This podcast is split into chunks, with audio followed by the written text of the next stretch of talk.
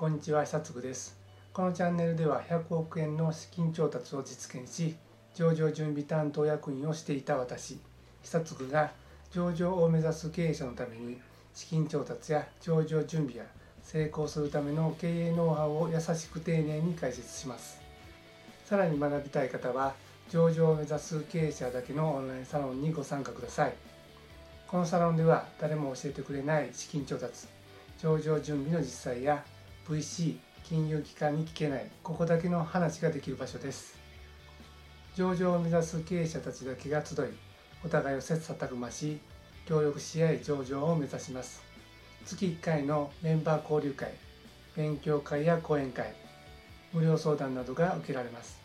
概要欄にリンクを貼っています。ご参加お待ちしております。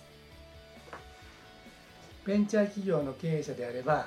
ストックオプションという言葉を聞いたことがあるでしょう。ストックオプションとは会社の役員や社員があらかじめ定められた価格で自社株を取得できる権利のことを言います。贅沢な資金がないベンチャー企業にとってストックオプションは報酬の一つとして優秀な人材を確保できる非常に便利なスキームです。一方で課題もありしっかりと理解しておかないと後悔することにもなりかねませんし後にトラブルにも発展しかねません。知ったかぶりで進めると失敗します。しかしストックオプションを理解するのは結構大変です。本やネットで情報は得られるものの情報量が多くまた難しすぎて頭がパンクしてしまいます。もっと分かりやすいものがあればいいのに。そう感じている経営者も多いのではないでしょうか。今回はストックオプションの基礎を学ぶをテーマに無償ストックオプションをまず理解するといい。税制非適格ストックオプションよりも税制適格ストックオプションの方が得。ストックオプションの付与プロセスについて話をします。これらを知ることでストックオプションの基礎を知ることができます。まずこの基礎を理解することができればより深くさらにまた広く理解できるようになります。では参りましょ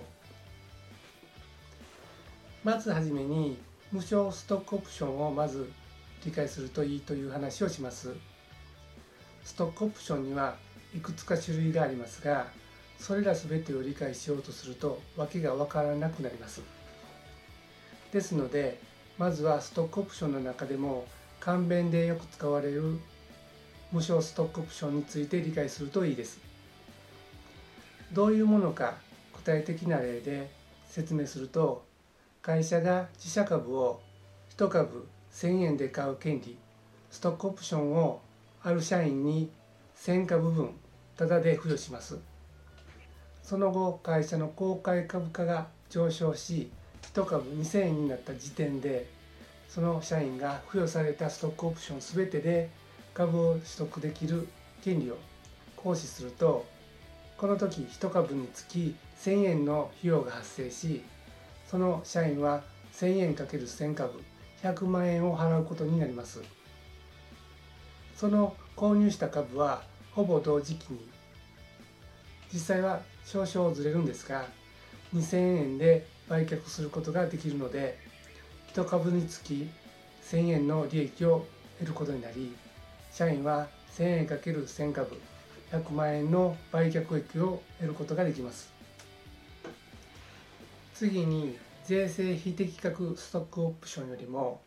税制適格ストックオプションの方が得について話をしたいのですがこれらを理解するために知っておく前提があります。それはストックオプションには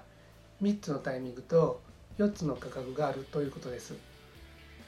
3つのタイミングですが1つ目はストックオプションを付与するとき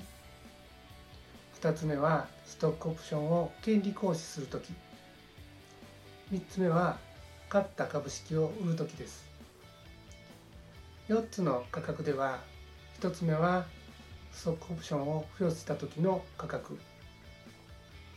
2つ目はストックオプションを行使する時の価格。3つ目はストックオプションを行使する時の株式の時価。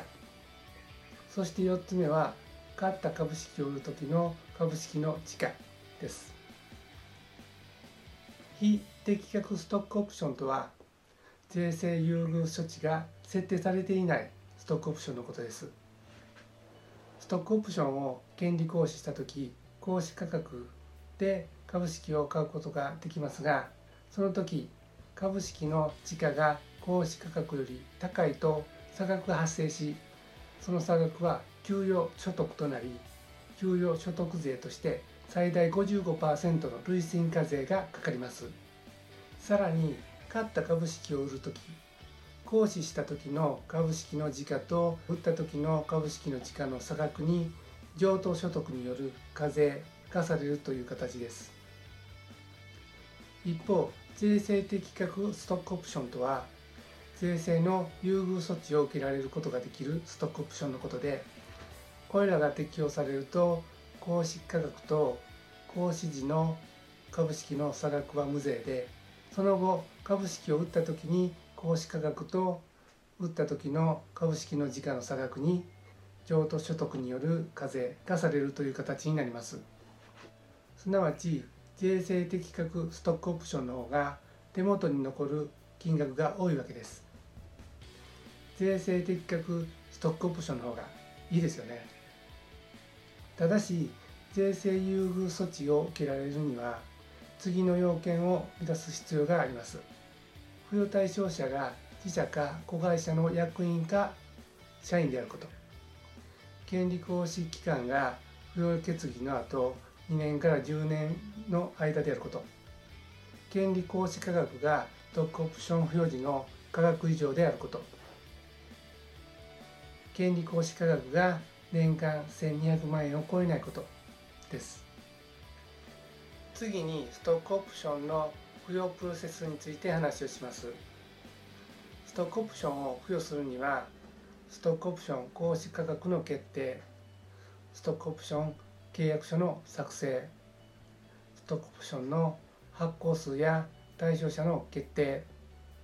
株主総会や取締役会でのストックオプション決議ストックオプションの登記申請この5つのプロセスを経る必要があります。行使価格は直近イベントの時価を採用することが多いです。直近イベントがない場合には別途専門家による算定が必要です。契約書には発行要領と会社と付与対象者との約束事を記載します。後のトラブル回避のためにも司法書士や弁護士に依頼するのが望ましいでしょう。発行数や対象者の決定は妥当性のある付与ルールを設定しておくと不公平感がなくなります。これらはそんなに難しいことはないのである程度の知識を持っていれば社内で検討を進めることも可能です。もちろん外部の専門家にアドバイスを求めてもいいと思います。株主総会や取締役会でストックオプションの詳細内容を決議します。そしてその後2週間以内に登記申請をします。登記申請は司法書士や弁護士に依頼することが多いですが登記申請を自力で作成することができれば費用は抑えられます。いかがだったでしょうか？今回はストックオプションの基礎を学ぶをテーマに無償ストックオプションをまず理解するといい。税制非適格ストックオプションよりも税制適格ストックオプションの方が得。ストックオプションの付与プロセスについて話をしました。今回の話をまとめるとストックオプションを理解するにはまず無償ストックオプションを理解するといいです。無償ストックオプションは役員や社員にとって得はあっても損がないスキームです。ある要件を満たす必要はありますが税制非適格ストックオプションよりも税制適格ストックオプションの方が得です。少々面倒ではありますが5つのプロセスを経ることでストックオプションは付与することができます。これであなたはストックオプションの基礎を知ることができたと思います。まずこの基礎を理解することができればより深くまたさらに他のストックオプションについても広く理解できるようになります。どうもありがとうございました。さらに学びたい方は上場を目指す経営者だけのオンラインサロンにご参加ください。このサロンでは誰も教えてくれない資金調達上場準備の実際や VC 金融機関に聞けないここだけの話ができる場所です。上場を目指す経営者たちだけが集いお互いを切磋琢磨し協力し合い上場を目指します。月1回のメンバー交流会勉強会や講演会無料相談などが受けられます。概要欄にリンクを貼っています。ご参加お待ちしております。